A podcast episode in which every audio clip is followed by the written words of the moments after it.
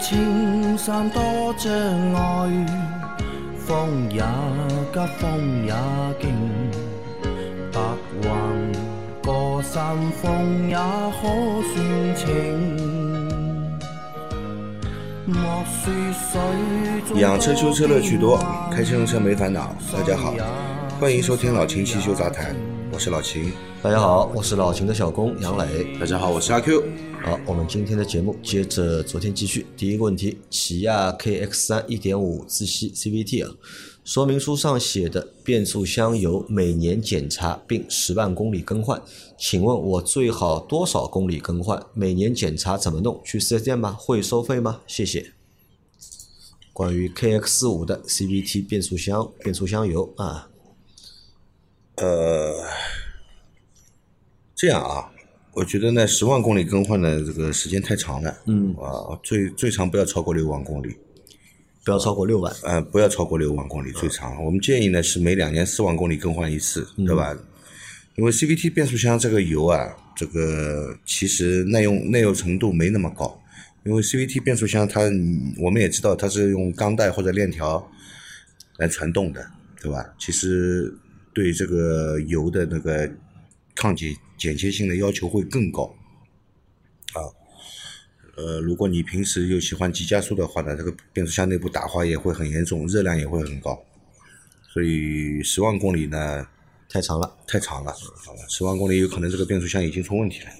那他这里说到的每年检查，这个检查、检查什么？怎么检查查油液嘛，怎么检查检？查一下这个这个油嘛，对吧？油首先这个油看看缺不缺油嗯会不会缺？第二，这个油有没有变质？如果发现变质，你肯定要提前更换的。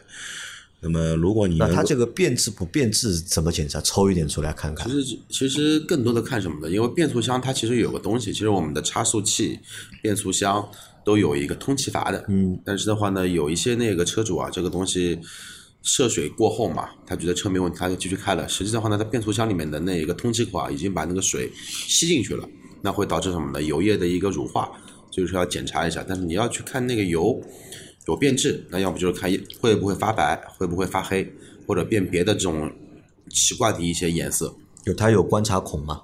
呃没的没有观察孔，它没有观察孔啊，但是还是有办法去检查这个油液，还是有办法去检查这个变速箱油的。其实，那十万公里呢，我觉得太长了，太长了啊！这个变速箱肯定吃不消的，那油也用不了这么长时间，那么长的公里数。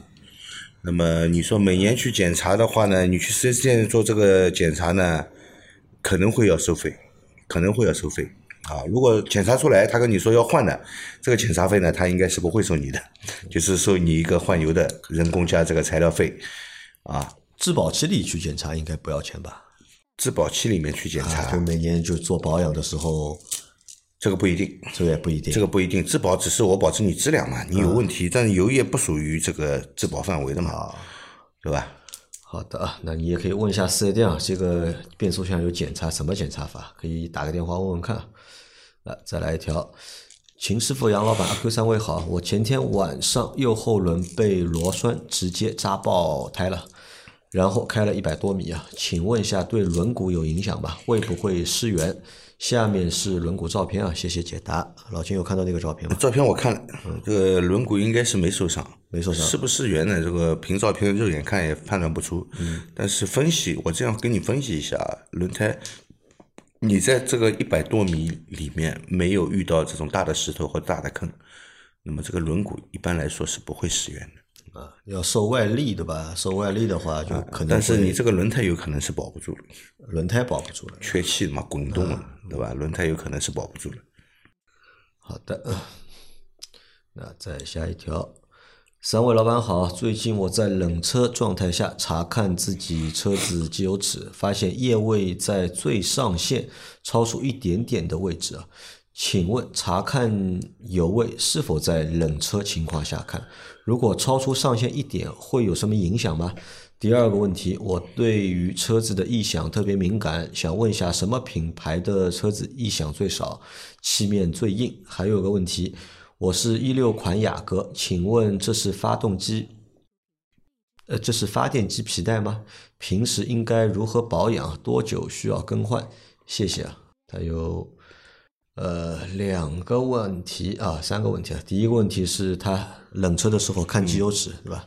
油位已经超过上限了，已经。机油的液位呢，冷车、热车都可以观察。嗯，那么我们说这个热车的时候不超过上限，嗯，冷车的时候不要低于下限，那么它就在一个正常位置，嗯，对吧？正常液位。那个如果冷车的时候低于下限了，那就是缺机油。嗯。那么热车的时候，如果高于上限了，那就是机油加注过多啊，最好是这个排出来一点。但它现在冷车对吧，已经超过上限了。那么到热车的时候更多，多的更多啊啊！你机油加多了，最好把它这个抽出来一点吧。啊，需要抽出来一点啊。然后如果不抽出来的话，会增加这个就是发动机啊工作阻力、工作时的就是负担或者是工作阻力。第二，第二呢，对双盐催化其实也是有害的，有害的啊，机油过多。好的，要解决啊这个问题。然后第二个问题是，他对于车子的异响特别敏感啊，他想问一下什么品牌的车子异响最少，漆面最硬？呃，什么品牌的车子异响最少是吧？那么越高级的车、越贵的车异响越少，相对相对异响会因为更少，高级的车工艺啊，对吧？材料啊，我跟你说啊，你通用的车其实隔音各方面做的还是蛮好的。隔音好嘛，它异响就听不到嘛，特别是车外的 声音车内的异响呢，车内的异响就没办法了嘛。因为我们听到的异响大多数都是车内的异响嘛，隔音好啊。我认为大多数的异响还是来自来自驾驶室外，驾驶室外的，驾驶室内的异响也就那么点东西嘛，对吧？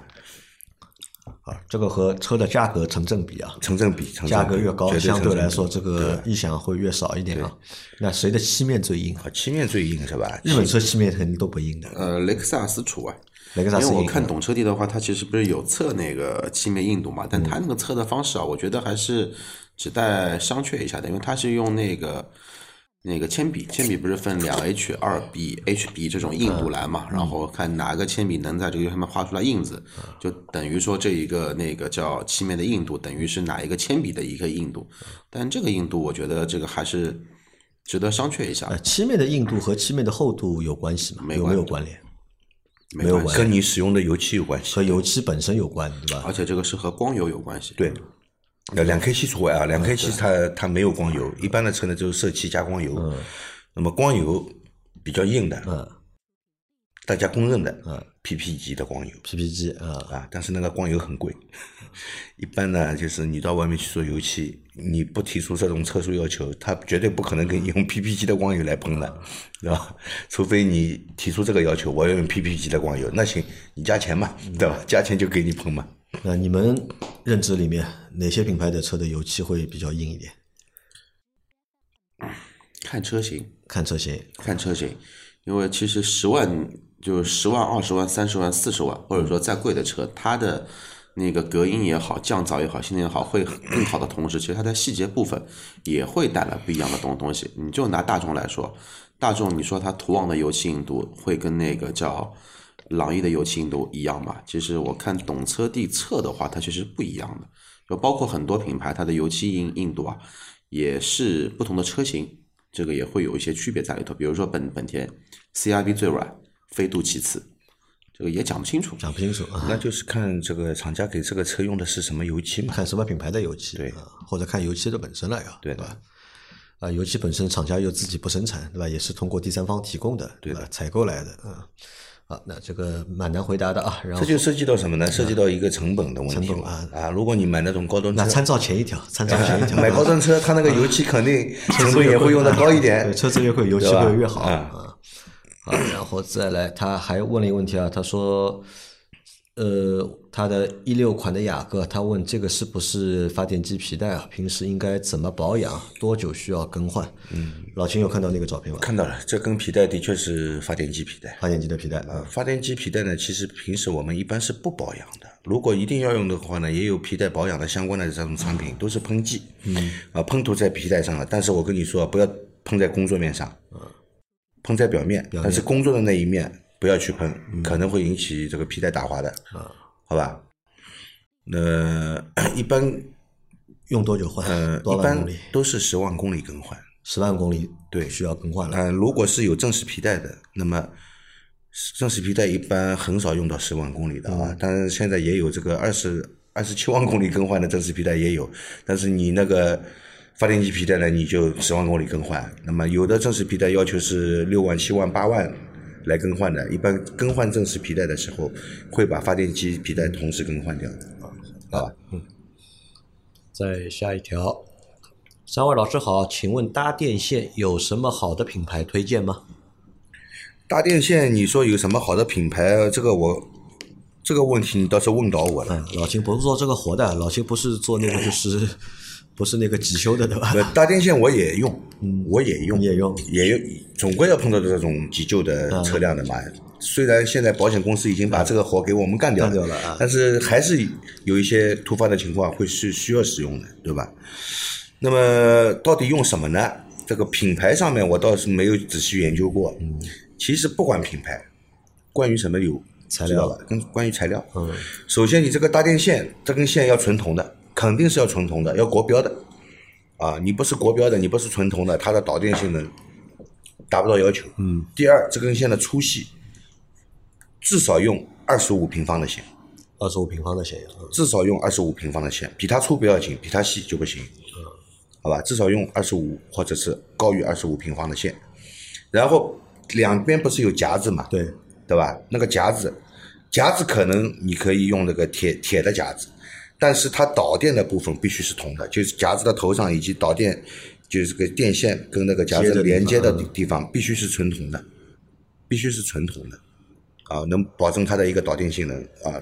只要满足这几点的要求，那么你这个帮电线你去用肯定没问题的啊。好的啊，来再下一条，三位老 三位老板好，我想清洗节气门和喷油嘴啊，但是要怎么检查？需不需要清洗呢？还有就是经常去的那家汽修店老板估计嫌麻烦，说加那个燃油添加剂就可以清洗，一百多一瓶，经济实惠。我要怎么说服他？十三万公里自动朗逸，一二年的，还有就是和机油保养一起做比较好吗？先清洗再换机油。首先啊，用燃油添加剂完全去替代我们平时要做的这些清清洁保养的工作，完全替代其实很难，嗯，其实很难啊。那么你使用这个燃油添加剂去清洗喷油嘴，首先你要选对产品，它这个是针对燃油清，这个燃油添加剂是针对这个喷油嘴上的那那些胶质有清洗作用的。那么洗积碳和洗胶质其实是两种添加剂，你不要以为所有的添加剂加进去以后都能洗干净，啊，洗喷油嘴的是洗喷油嘴的，洗积碳的是洗积碳的，对吧？还有这个乳化剂，就是这个去除油箱里面的水分的，啊，等等都有都有很有很多种，对吧？所以不是一种添加剂是万用的，什么都可以做的，没有这种添加剂。而且不管你用什么添加剂，而且这些添加剂不能混用，不能同时加几种添加剂在油箱里面，只能一瓶一瓶的用，好吧？这是第一。第二，啊，第二这个他说一百多一瓶经济实惠，那一百多一瓶是不是经济实惠？这个我们不说，能达到你这个清洗喷油嘴的目的吗？能达到吗？那我如果是用打吊瓶的方式来清洗喷油嘴，我用的是专业的清清洗喷油嘴的清洗剂，对吧？我经经过打吊瓶，大概整个施工过程二十分钟到半个小时，我能保证这个喷油嘴能够洗干净，对吧？我是能保证的。你用那一瓶东西，清洁能力有多强？是不是这一箱油用完了，喷油嘴一定能洗干净？这个不知道，这不知道。你是什么产品，我们不知道啊。还有一个什么呢？呃，这个店家如果不愿意给你洗，可能是他没有这方面的工具。第二，他认为这个施工对他的这个技术挑战可能太大，他在施工过程中有可能把你车子搞坏掉，他还赔你钱，他也不愿意做。呃，在这样的情况下呢，你就不要去说服他了，对吧？你这样说服他呢，强人所难嘛。那我觉得主要可能还是出于什么经济性，就经济经济性上，为什么？洗一次对吧？要隔很长时间再洗第二次，用了这个呢，他会和你说的对吧？每对吧一箱油对吧？你就加个一瓶，每个月你就加个一瓶对吧？你可能可以买好多瓶对吧？一年里面要买个就是十瓶对吧？很有可能对吧？那我们到底应该怎么检查呢？这个东西是通过检查得出结论要洗，还是说就根据一个固定的公里数就去洗就可以了？呃，我们推荐是按照公里数来定期清洗，因为这个检查很复杂。嗯，你把喷油嘴拆下来检查，有喷油嘴密封圈坏了怎么办呢？看不清楚啊！哎，不是这个喷油圈密封圈坏了怎么办呢？漏汽油，漏汽油很危险的，要着火的。那么如果你不拆，你也看不到；你拆下来了以后，密封圈老化了，装上去漏油也是一个头疼的事。你还要去买这个喷油嘴的密封圈。那么有些喷油嘴的密封圈是买得到的，有些喷油嘴的密封圈不一定卖给你。嗯，他到时候跟你说这个要卖总成的，你那你 那本来就是洗一下的事情，检查一下的事情，搞成换掉了。当然换掉是新的，这个更好啊。这 但是没这个必要嘛，对吧？所以这个。呃，用这个添加剂去完全这个替代我们要做的一些保养清洗的项目，其实是不能够完全去替代的啊。嗯，你可能在一段时间里面会延长这个周期啊。你用了一些产品以后，能延长这个周期。比方说，我本来四万公里就要清洗的，哎，我可以延长到个七万八万，这个是有可能的，对吧？但是你说完全替代，用了以后就呃永远就是很干净的啊，这个。不太可能啊，不太可能。好，那这个就这样了啊，还是要那什么时候做呢？你知道吧？打吊瓶的这个清洗剂啊，喷油嘴清洗剂，它是禁止加入油箱的。啊，不能进油箱。它是禁止加入油箱的。那么你这个能加入油箱的东西，可没效果了。啊，我觉得这个一是我们说过，这个它被整个一箱汽油会稀释，对吧？它的浓度会很低。我我如果是打吊瓶的呢，就就直接清洗剂就是直接去清洗这个喷油嘴。你说这个清洗效果哪个好，对吧？哪个洗的更彻底？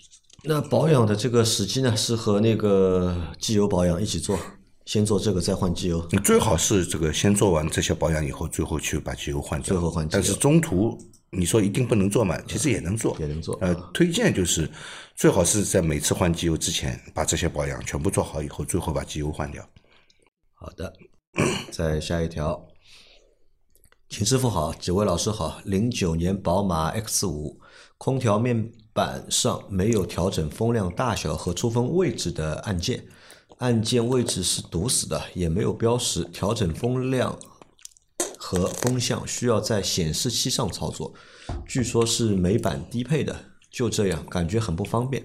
请问是否可以通过更换现有按键面板？把此功能改在面板上操作。另外，车速在一百公里以上有车呃以上有车子有轻微抖动。记得之前做动平衡的时候，有一个轮子不太圆，在旋转时感觉有点跳动，是否是这个原因导致的？需要换一个轮毂吗？谢谢。两个问题啊。嗯，没有实体的那个空调控制的按键，没有物理按钮，对吧？物理按钮没有，只能在。这个中控屏上面去这个操作，那么你高配的有这个，嗯，有这个物理按钮，有这个面板。零九年的，如果零九年有这个功能的话，我觉得反而反过来了，算是一个高级啊，这个是高级功能了。零九年可以空调让你在这个显示屏上面去去操作，对吧？那个时候找不到这样的车，很少啊。但零九年的车，我想了一下，它物理按键的话，原则上也能改的呀。原则上也可以改的，但是就不知道你这个美版的车，它这个匹配到时候做出来会不会有问题在？可能真改不了，为什么？面板位置有，因为它那个带面板的跟你用的是同一套模具，对吧？你买个面板装在这个地方，肯定是装得上去的。要有线的吧？啊，就后面的线呢？线束你有没有？没线束你头大了，你放那个面板在那里有什么用呢？线要接到那个主机上去的。呃，这个一般看。因为有些主机厂它出来的车，它高配、低配，因为配置上面很多区别嘛，音响不一样，对吧？座椅有的带按摩的，但是它会把预留线索帮你全部都买好。现在还在不是不叫预留，它就不出那个高配和低配的线了，因为你要出两套线，你也是成本嘛，就这一套线往里面放。嗯，这种情况下呢，也有可能加一个面板就能实现这个功能，但大多数的车实现不了。啊，那这个面板你还要到去网上找找看了，还要要买得到这个面板，要国内没这个车的哟。我跟你说一件很恶心的事啊，我那个 smart 不是没有前雾灯吗？啊，对。我就想装前雾灯，嗯，然后我把前雾灯的那个罩子拿掉以后呢，它里面有线头的，它里面有线头的，对的。然后我想这个简单了，这个简单了，我买买一堆灯装上去，线头一插，它不是就有雾灯了吗？对。但是呢，雾灯有个开关在工作台中间呢，知道吧？对。那么我把工作工作台中间这个拔下来了，拔下来了以后的吧？然后我就去找一个这个带雾灯开关的这个线，我数了一下后面插头的线，它是不一样多的。那么我再看一下我工作台里面的线呢，它就这几根，就只有这几根头子。那里面工作台里面的线数不一样，它两套线数是对吧？它两套线数。有雾灯的和没雾灯的是两对，工作台里面的线数是不一样的，只是机舱里面的线数是一样的，对吧？这个，所以我我我加个面板也没用，白加线也没用，是吧？我还要布一套线进去才能控制。那所以它这个的话，就是要去看一下，是吧？有没到底有没有线？应该是有线的，应该。不一定，不一定的，不一定，一定。啊，你参照我那个车你就知道了。那个车都没，就是它外面的线有，里面的线没有，你头疼吗？我不可能为了这个功能，我把工作台抬了，换一套那个带雾灯的线，或者自己再排一套线进去，对吧？这个太太麻烦了嘛。这个我觉得也真的是蛮蛮烦的，要调空调对吧？要到屏幕里面去调。其实一样的，其实一样的。我你觉得一样？我觉得其实一样的，除非这个屏幕坏掉，那你完蛋了，你空调调不了。哦，其实我觉得不太一样，因为什么？菜单的话，它它有肯定有层级的嘛，对吧？就是它不一定在首页上面嘛。它这个我有物理按键的话，你听我说，它这个就是你空调开启，它这个面板就会亮起，在屏幕里面就会亮起，你就可以操作。应该也不会，会的，肯定会跳掉的。呃，会的，你只要打开空调。它应该就会亮起。谁起了这个坏的头，对吧？特斯拉，对吧？特斯拉一来之后，对吧？把所有实体按键 都集成到屏幕里面去了，然后呢，大家就都跟着学，因为觉得这个高级，对吧？我和你说，空调这个实体按键不但就是要用实体按键，你操作起来方便，包括位置啊都有讲究，对吧？你要你不能太上面，也不能太下面，对吧？坐了太下面，对吧？手摁起来麻烦，对吧？太上面也不行啊。那他这个，你给他个建议吧，最后该怎么解决这个问题？就别折腾了，不要去买那个面板，买回来你发现后面的那个线数不对的，那怎么办呢？你还要改线数啊，是吧？这个工作台线数搞起来工程量大了，工作台要裁掉。工作台线数，宝马这个车工作台线数，你觉得会便宜吗？工作台一套线最起码大几千，大几千啊，没意思了。没意思啊，好的。问题是这个工作台一套线大几千，你装上去以后，最后发现还是没办法操作，你还要刷软件，那就 怎么办？软件要刷，等 等那个等今年那个国产的宝马叉五 L 对吧？换国产的叉五 L。那这是第一个问题啊，还有问题是车速在一百公里以上，有车有轻动的，就是轻微的抖动。记得之前做动平衡的时候啊，有一个轮子不太圆啊，在旋转时感觉有跳动。这个轮毂不圆和它这个车有轻微抖动会有关系吗？嗯，不一定，不一定。有很其实有很多车子在做动平衡的时候，我都看到那个钢圈好像在甩。嗯。但是它平衡一样能做好，做好了以后去开一点问题都没有，一点问题都没有。你这个怎么解释呢？对吧？动平衡做好。其呃，其实你这个动平衡只要滚滚到能够做到两边都是零，它就应该不会跳。嗯。是吧？它就应该不会跳。他这个第二个问题该怎么解决呢？呃，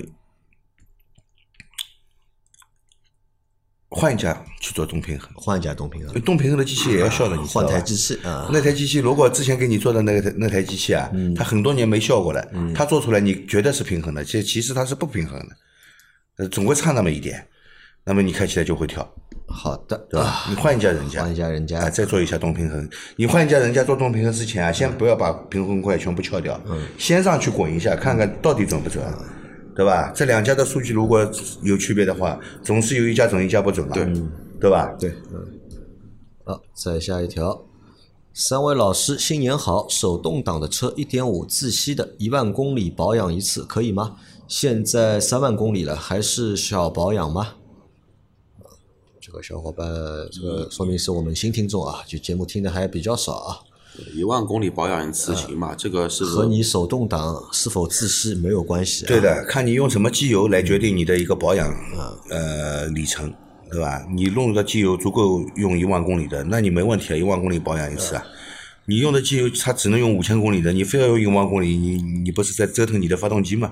对吧，这个要是买好的机油啊，全合成好的机油呢，可以一万公里保养一次。然后现在三万公里了，还是只做小保养吗？那肯定不是了啊。去听一下我们第二十五期的节目啊，第二十五期的节目呢，你去看一下你这台车对吧？在两万公里的时候应该做哪做那些保养？那你现在三万公里的话，那就要把两万公里那些没做的要赶紧给它补课补掉啊，都要去做了啊，对都应该要去做啊。来，再下一条，啊这条有意思了啊。中午给车子加玻璃水，居然发现发动机上有一个包装完好的火腿肠，是不是车库有老鼠啊？发动机层仓库了，真奇怪。估计是我平时不怎么开车的原因。哈哈，你车子如果一舱里面直不开呢，老鼠在里面做窝了。你要天天动的车呢，我估计老鼠也不敢在里面做窝，嗯，对吧？发动机舱里面，嗯，发现了我觉得这个是猫，猫叼过来，啊，老鼠叼不动，叼？不动，这么大一个大老鼠叼得动了，大老鼠。大老鼠叼得动了，老鼠力气很大的。那还有一种可能，会不会是你上次去保养的时候啊，那个师傅啊，他 本来要吃火腿肠的，后来后来忘了，对吧？就把这个火腿肠放在了你那个发动机舱里面了，后来也忘了拿了。这个事情我遇到过。那辆福克斯做保养的时候，做好保养，我开走了，因为我偶尔会有打开机舱的习惯，去看一下机油尺嘛。嗯。有一天突然发现，哎里，面有多了个工具，对吧？多了一把工具。哎，多了工具是正常的，为什么呢？有些师傅在工作的时候，呃，遗忘工具在你车上，这个这种事情呢是也蛮多的啊。为什么很多修理店的工具会越用越少呢？他就是修车送工具嘛，把车把工具放在人家车上，给给驾驶员带走了嘛，对吧？这个的确是有的，因为有时候工作比较忙，一时疏忽啊，遗忘一个工具。你要说这个把火腿肠，我一边修车一边吃火腿肠，反正我不会干这个事情的，对吧？说不清楚啊。但是给再给你一个建议啊，就这个火腿肠啊，你拿出来之后不要扔掉啊，不要扔掉，就放在你这个车附近，对吧？就放在你这个车边上，对吧？看一下，对吧？这个火腿肠会不会，对吧？再回到你的那个机舱里机舱里面去。如果再回到机舱里呢，好了，那不是猫干的，对吧？就是老鼠干的。那么这是一个。第二个呢，你把人家那个火腿肠啊搬掉了，你小心人家来报仇啊，对吧？这个猫或者这个老鼠发现，他妈的，你把我火腿肠弄掉了仓没了。啊，他把你车咬坏，当心。所以不要扔掉啊，就放在你的车附近就可以了。还不，你老鼠和猫没有这种智商的。开玩笑，这个是。好，再下一条。三位好，新年新气象，新年新吐槽。上汽通用的安吉星可以在多个设备登录同一账号，还能实时定位车的位置。上次去银行被媳妇问了，尴尬，还好不是凯迪拉克车主。凯迪拉克车主不会去银行的。对的呀，他就是还好不是凯迪拉克车主呀。对啊，万一他去的是桑拿呢？对啊，对吧？去的是会所呢，是吧？不就更尴尬了吗？啊，这个是什么呢？这个就是高科技啊带来的新困扰，嗯，对，对吧？高科技带来的新困扰，对吧？如果你真的就是没有问题，对吧？两点一线，对吧？那么人正不怕影子斜，对吧？那么随便什么高科技在你身上都是无用的，对吧？可万一呢，就是你小路走的比较多，对吧？那这种东西呢，就比较麻烦了。可以的呀。你打电话去安吉星呀，只有你这个电话打去才能够登录，才能够询问嘛。啊，其他的电话打去的话，不不是的，它不是，它是同一个账号啊。这台手机上可以登录，那台手机上也可以登录，都能够查到这台车的那我跟你说，信息如。果把账号给改掉对吧，好了，又一个世界大战又开始了。我教你也很简单，不要续费了。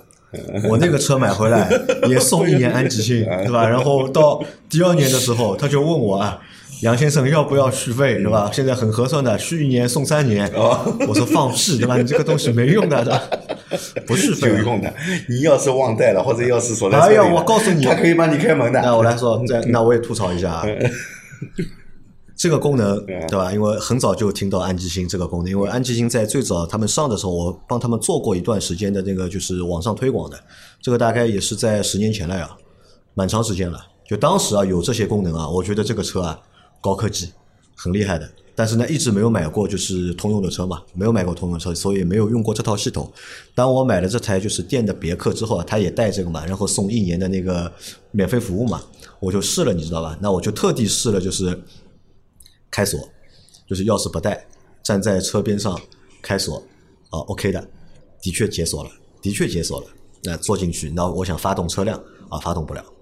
这个它没有这个功能，它不能够就是它不支持那个你没钥匙啊，用那个手机啊远程发动，它好像不支持啊。那我想算了，安吉星应该可以啊。我那个不支持，反正就发动不了。那么我想算了，我就结束了嘛。那结束，我把那个车门关上，那我再发送了一个指令锁车，那我就回家了。